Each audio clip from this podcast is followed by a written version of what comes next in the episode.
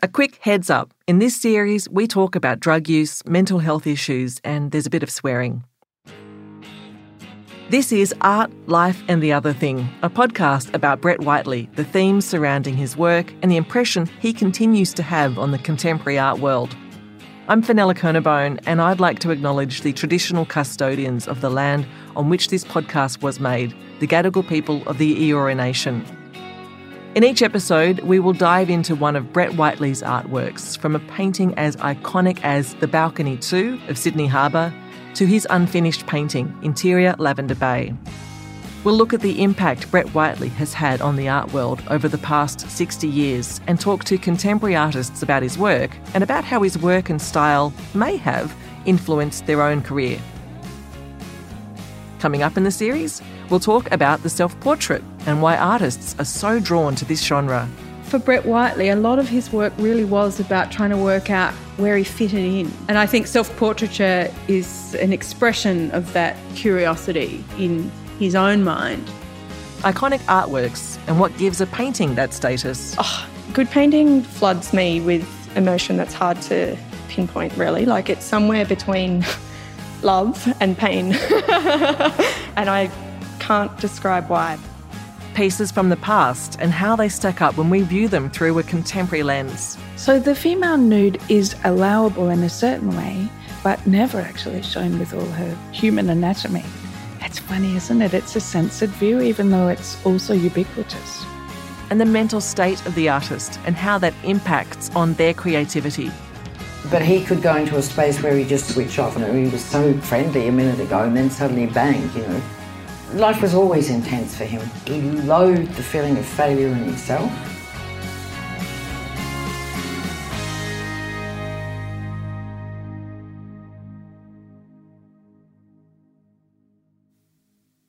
But first, in this episode, we're going to look at an unfinished painting that was found in storage in the Brett Whiteley studio after his death. Preserving an artist's studio gives an incomplete piece like this one somewhere to be displayed. And it feels right to see it hanging, to give visitors a sense of the artist and his way of working. But why do we preserve these types of spaces? And what does it reveal about the artists themselves? So I'm heading to the studio now, walking along a narrow street in Surry Hills. It's a suburb in Sydney's inner city. On one side of the road, just over there, all these terrace houses sit closely together, and then on the other side, there's a long wall, there's no windows, just one big wooden door. So here we are, this is it, the door to Brett Whiteley's studio, the place where one of the country's most celebrated artists lived and worked for seven years until his death in 1992. Behind these walls are some of his most famous pieces of art, to be honest, some of Australia's most famous pieces of art. Welcome to the Brett Whiteley studio. Have you been here before at all?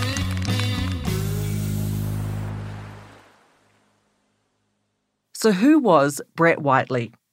Many think of him as Australia's original celebrity artist, celebrated both for his talent and his wild lifestyle. But to understand Whiteley and his fame, we need to know where he came from. Brett's artistic journey began as soon as he was old enough to hold a pencil. And that artistic instinct led to his first big break as the winner of a scholarship to travel overseas to immerse himself in the dynamic European art scene. It didn't take long for Brett to break through, and in 1961, at the age of just 22, he became the youngest painter ever to have his work acquired by the most prestigious gallery in the United Kingdom, the Tate Gallery. For the next decade, Brett travelled from London to New York, rising in stature and recognition within the art world, before finally returning home in 1969. And it was here in Sydney that he cemented his reputation as one of the great modern artists. He won the Archibald Portrait Prize, Australia's prestigious portrait award, in 1976. And then, in 1978, he went on to win not only the Archibald for a second time, but he also claimed the hat trick. He won the Sulman and the Wynne prizes too. When we think of Brett Whiteley today, troubled genius comes to mind, but he was more than that. He was also extremely hardworking and dedicated to making art. You really get a sense of this when you step inside his studio. It almost feels like you're entering the inner workings of his mind. Barry Pearce, the former curator of Australian art at the Art Gallery of New South Wales, recalls the space as often being pretty chaotic. And he, he had paintings everywhere and paints, very untidy, you know, it wasn't or, or organised like it became later. And here's Wendy Whiteley, Brett's former wife and the subject of many of his paintings, talking about the area in 1995 when the studio first opened to the public. Surry Hills itself has changed a lot when we, the studio first opened, which was during the same time that Brett's retrospective at the Art Gallery of New South Wales and the studio as a cohesive entity was happening, um, the premier at the time entered Raper Street with a with a kind of terrified look on his face, surrounded by by guards because I think they thought Surry Hills was so dangerous and so down at heel at the time. Then he walked in through those doors and you could see he was transformed by the experience. When he moved in, Brett renovated the space, transforming the downstairs into an art gallery. Here's Barry Pearce again, reflecting on what Brett saw in the space. He was imagining how he was going to use the space you know, this was going to be the kitchen. He was going to have a bedroom out the back there. The studio was there looking out over the balcony. And the main thing, he said that the reason he liked this space, because he can imagine he could have everything. He could have a, a working environment where he could have peace and quiet if he wanted to, or he could have mad parties if he wanted to, and plenty of people. Or he could use the bottom as a sort of a mini gallery, like a museum for his own work. Brett used the downstairs area as a rehearsal space for his artworks. I, I, think he just wanted his own private view of how the paintings were going to work together in preparation for an exhibition. But it would give him a chance to shuffle the pictures around and hang them on the wall with nice lighting, prepping himself, like rehearsing. Very theatrical if you think about it, you know. This was his rehearsal space. Uh, or downstairs, I'm talking about, not up here so much as living up here.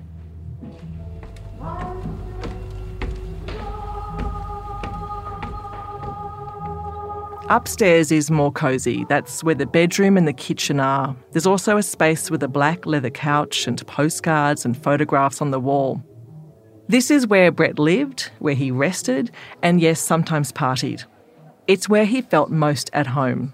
Here's Wendy again. The living room? Well, the living room hasn't changed that much. Uh, there's almost the same photographs up on the back of the door and above the desk and the little collect the collection of, of CDs and things, the music, that hasn't changed that much. The floor, when Brett was first there, he had this was pretty horrible actually, kind of pale apricot coloured carpet all over it. Just completely worn by people walking up and down on it when we opened the thing. And so eventually we took it up and discovered it had a very beautiful old floor. From the, the back part of the studio is actually a very old building, the brick part. And I think it must have been a kind of hayloft up there. Up there is his studio. There's tins of paint, glass jars holding brushes, an easel set up and ready to go. Carefully scattered around are Brett's things that have been collected over the years, including birds' eggs, magazines, postcards.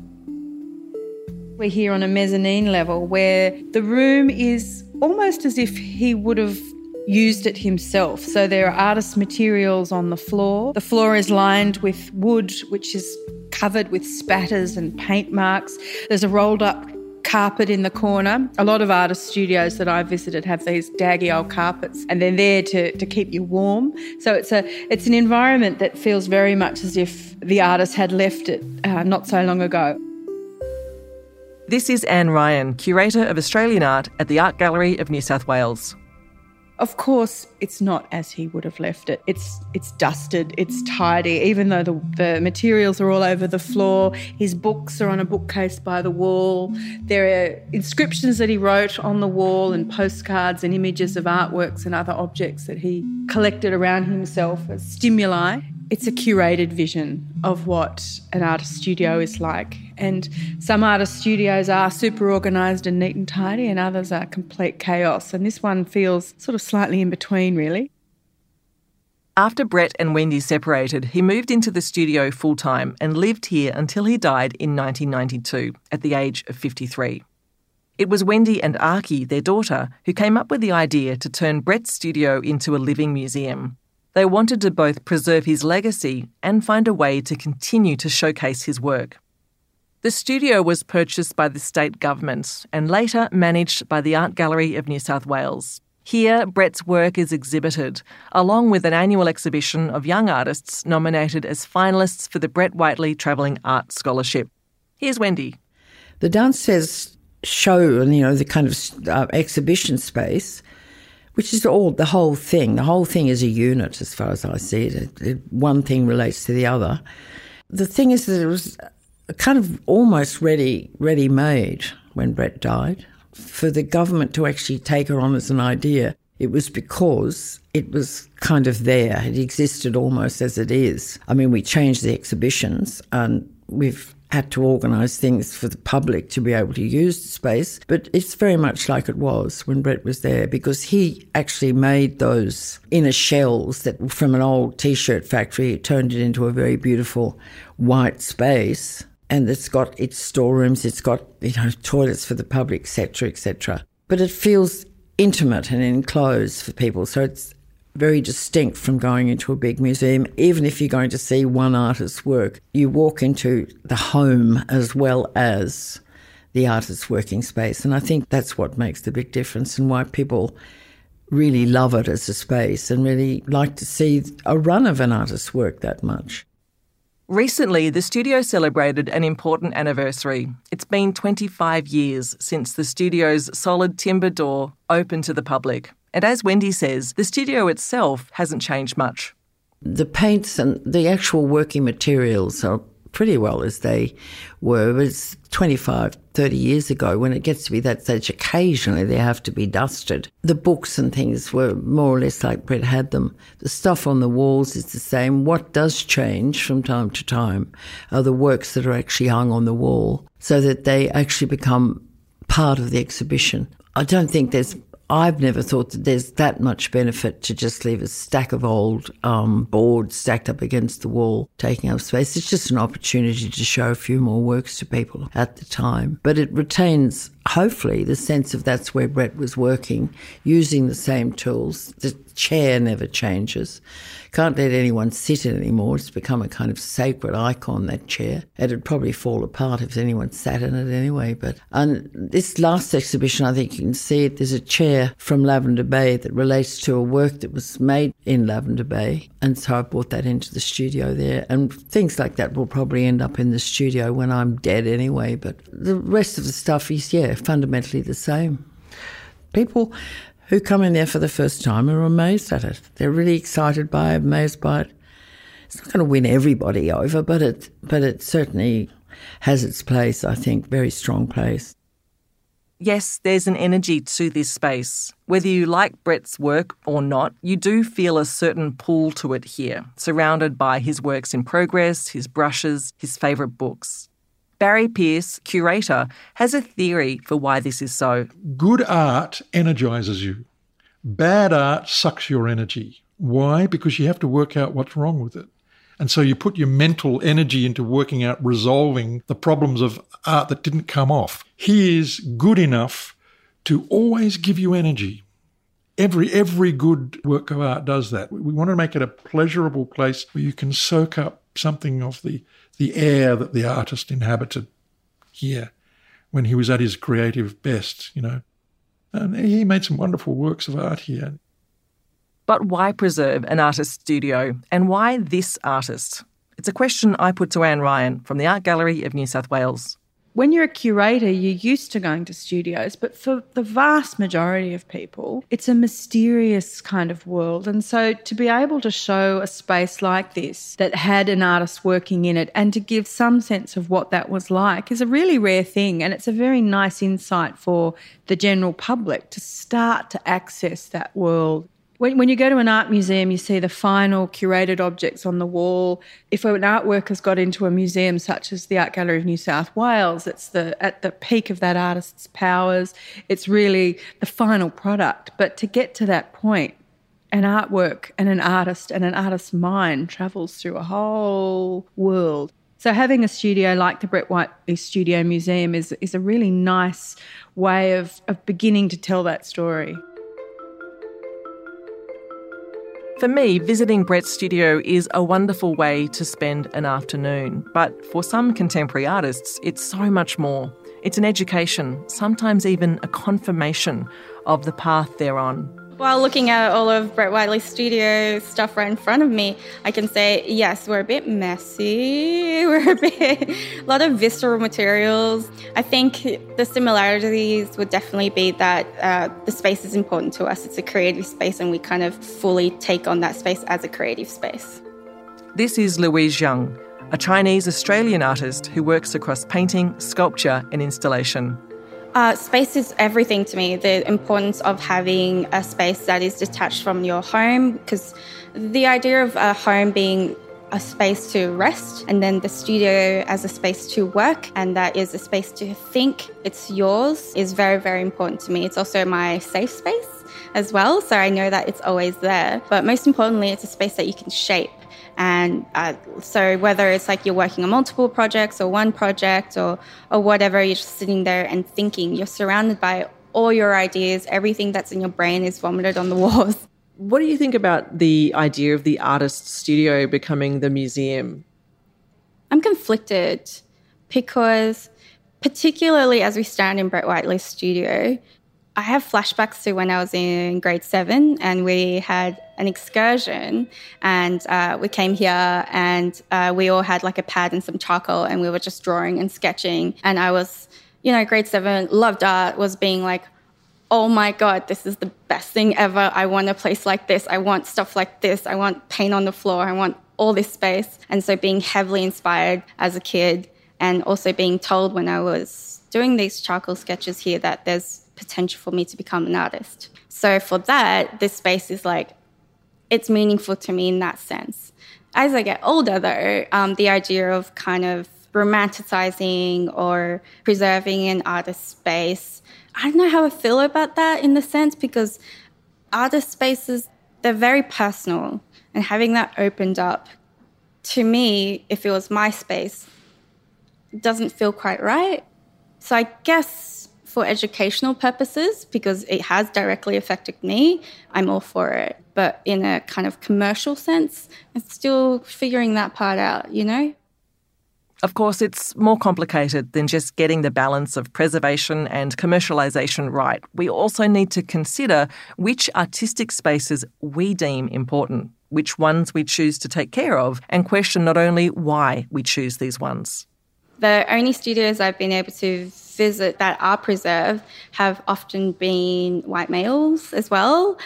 You know, th- those are kind of things where I have a bit of like a, oh, hey, hey kids, you know, artist studios aren't this one definition. This is just how one person worked. This is just how Brett Whiteley worked. You can have your own studio if you do end up becoming an artist or being working in the creative field that's completely different. Could be just the back of your bedroom and you can still be an artist. You don't need all this space all this like you can still do it. So yeah i do think that the ones that we've preserved and the ones that are accessible there are benefits in it and in the sense of inspiring us as kids but it's important to note that majority of them are privileged white men who have their spaces preserved and is not a dictation of what spaces should be like if you are to go into this field and not all spaces are like this. Maybe we need to start preserving your studio, Louise. What do you reckon? Oh, hey, if you want to give me all this, yeah, totally. I'm, I'm up for it. Absolutely. Walking through Brett's studio, I can't help but wonder what happens to the creative parts of our consciousness when we visit these preserved spaces.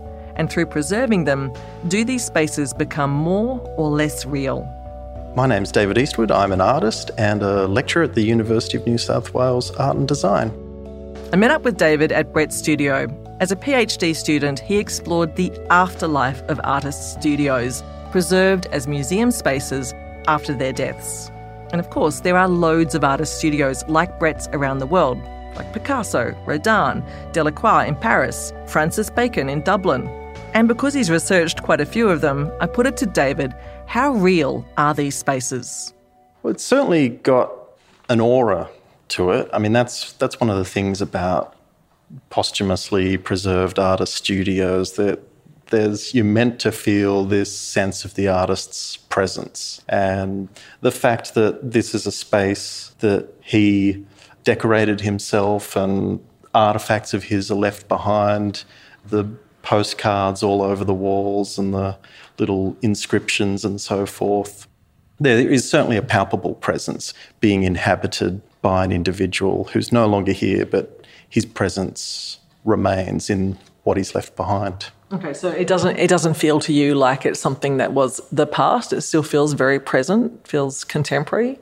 I encounter these places with a slight sense of suspicion, like I'm being hoodwinked by museum curators into feeling something or thinking something. And there is always an element of stage managing that, that you're aware of. It's easy to come here and to be charmed by the scattering of Brett's objects. But what about the role a space like this has in preserving the artist's work?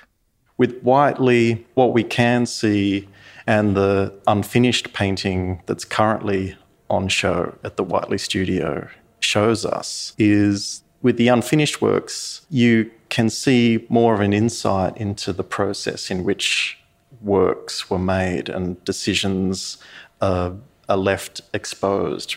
For example, charcoal drawings that may have been filled in later and things being overpainted but not fully resolved. So, in various artist studios, the unfinished work is an important aspect of revealing something about the artist's process. Mm. But there's also, it creates this emotional connection for some people because when they walk into the studio and see an unfinished work, it contributes to that feeling that the artist has just left and could come back at any moment. And that's an observation that a lot of people make when they walk into posthumously preserved artist studios. There's this sense of keeping their memory alive, like they're, they're just around the corner and could return.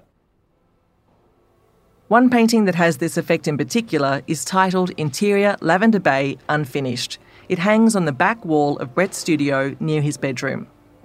Looking at it here, standing amongst other visitors to the gallery, it sort of feels like Brett could come back any minute, pick up his brush, and keep going. So, what do visitors to the gallery think of this piece? Maybe if we we go there if we go just museum we we couldn't uh, feel this feeling. I feel like uh, he was definitely here. His spirit is still here. So i can see the i assume this is a nude model here on the in the bottom right and this kind of slightly ghostly hand. I don't think that is unfinished because he wouldn't have put his hand with the paintbrush if it was finished. That's like to me, it'd be the last thing to put in there. If you'd like to see the piece online, go to agnsw.art forward slash BWS podcast. In the meantime, here's curator Anne Ryan describing it.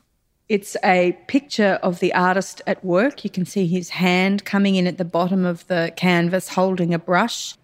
In the middle of the canvas, there is another picture. So he's painting a painting within that painting. He's really recreating his own environment. There are objects in the space where uh, he's showing a ceramic that he's made with a bunch of flowers in it. He's showing a scroll painting that he's done of a willow, and it, there's a female nude in there. So he's really recreating his studio. But of course, it's not a finished painting. It's something that he hasn't signed. It hasn't gone out into the world.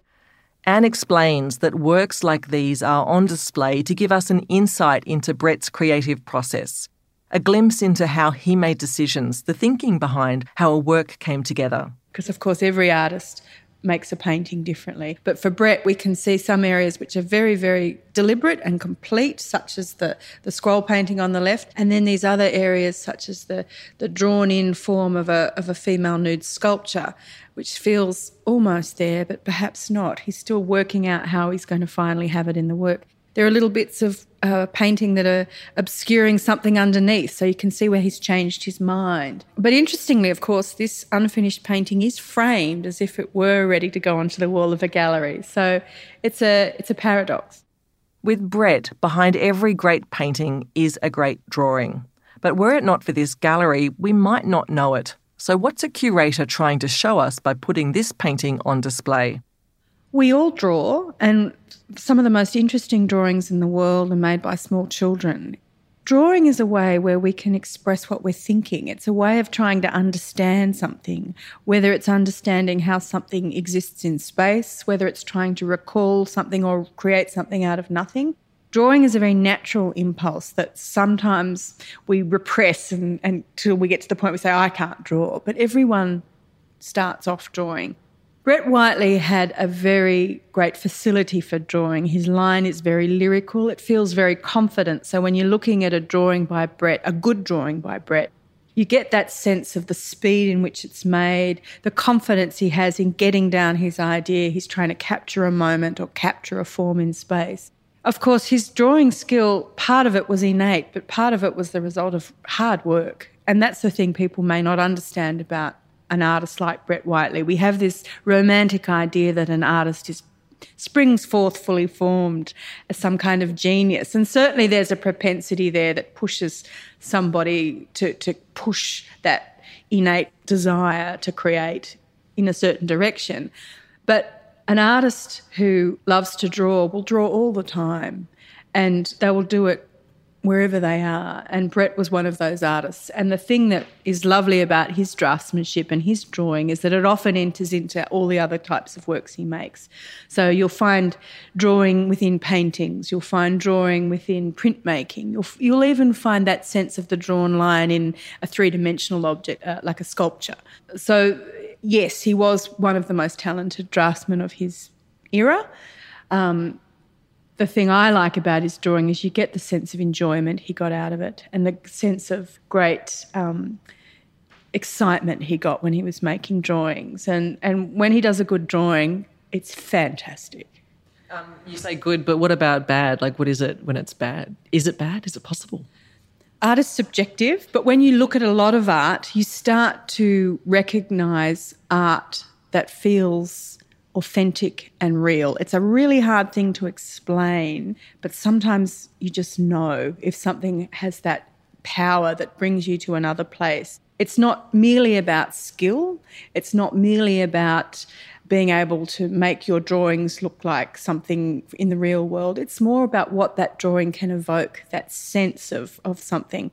This unfinished painting that we're looking at has a, a drawn form at the bottom um, of a female nude, and you can see the heft of her form. You can see the weight of her hips and her flesh lying on the floor.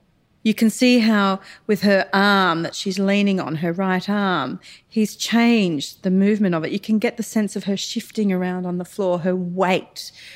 That drawing tells you a lot more than just the fact that he's drawing a, a naked female in the studio. It's actually telling you something about the feeling of that form and the emotions that it evokes. And for some people, you know, Brett Whiteley was very in tune with his sexuality and he gets a great deal of enjoyment out of drawing the female nude because of, of what it suggests sexually.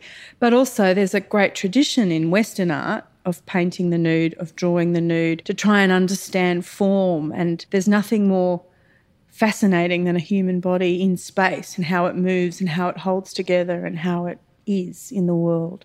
And so there's all these different layers in that, just looking at this drawing here in front of us today.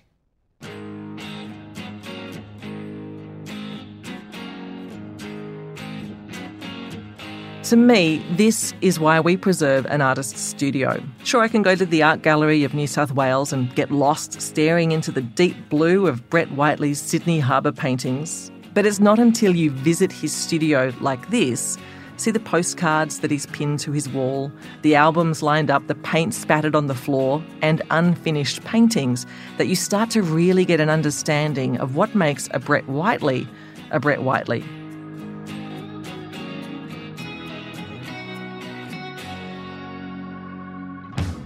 Thank you to this episode's guests Anne Ryan, Louise Zhang, Wendy Whiteley, Barry Pearce, Deborah Kelly, and David Eastwood.